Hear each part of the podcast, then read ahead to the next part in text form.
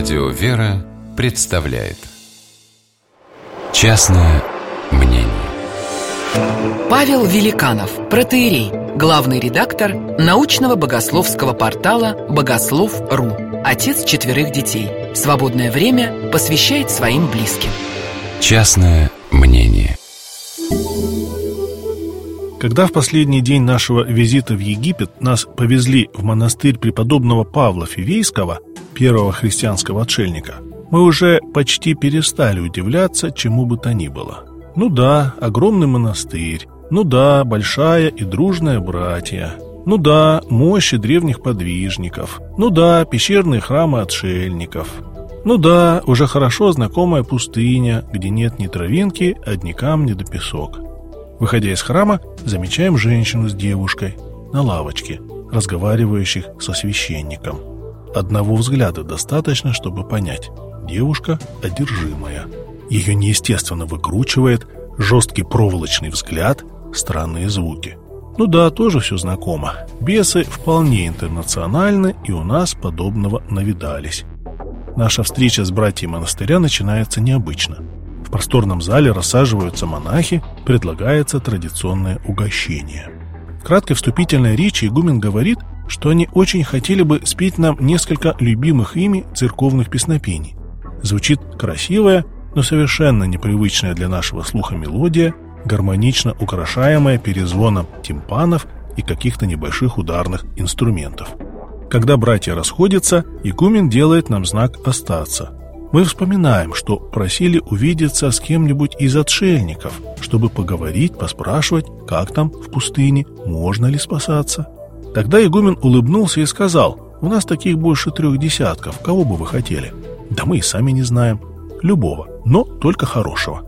В ожидании увидеть сурового аскета, несколько десятков лет проведшего в полном уединении, среди лютой жары ночных холодов, словно Мария Египетская, в истлевшей от пота одежде, мы начинаем глазами искать подвижника. И тут перед нами откуда-то возникает небольшого росточка старичок в чистейшем подрясничке, аккуратненький, без всяких следов пота на спине, вполне благообразный и приличный. Сухонький, поджарый, но вовсе не болезненного вида, с глубоко сидящими огромными глазами. Наша беседа начинается с каких-то общих вопросов, а потом каждый начинает спрашивать то, что давно наболело. «Отче, скажите, а как быть, когда ты, церковный администратор, каждый день должен принимать много важных решений, от которых зависят судьбы людей? Как понять, что ты не ошибаешься, что ты не ломаешь людей, а выполняешь волю Божию?» Наконец-то прорывается вопрос из глубины души. Старец поднимает руки вверх и показывает три пальца. В решении, которое не от нашего ума, а от Бога, всегда должны присутствовать три составляющих – любовь, радость и мир.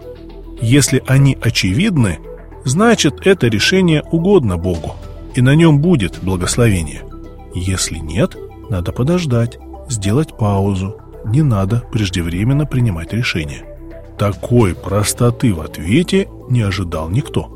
А как быть, если, например, чего-то одного не хватает? Кто-то пытается снять неловко повисшую паузу. Если хотя бы одного компонента нет, то решение нельзя принимать. Решительно отвечает отшельник, подтверждая каждое слово жестами руки.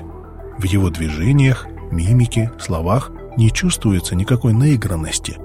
Он не в образе монаха-аскета, подвижника и отшельника. Он и на самом деле таков. Частное мнение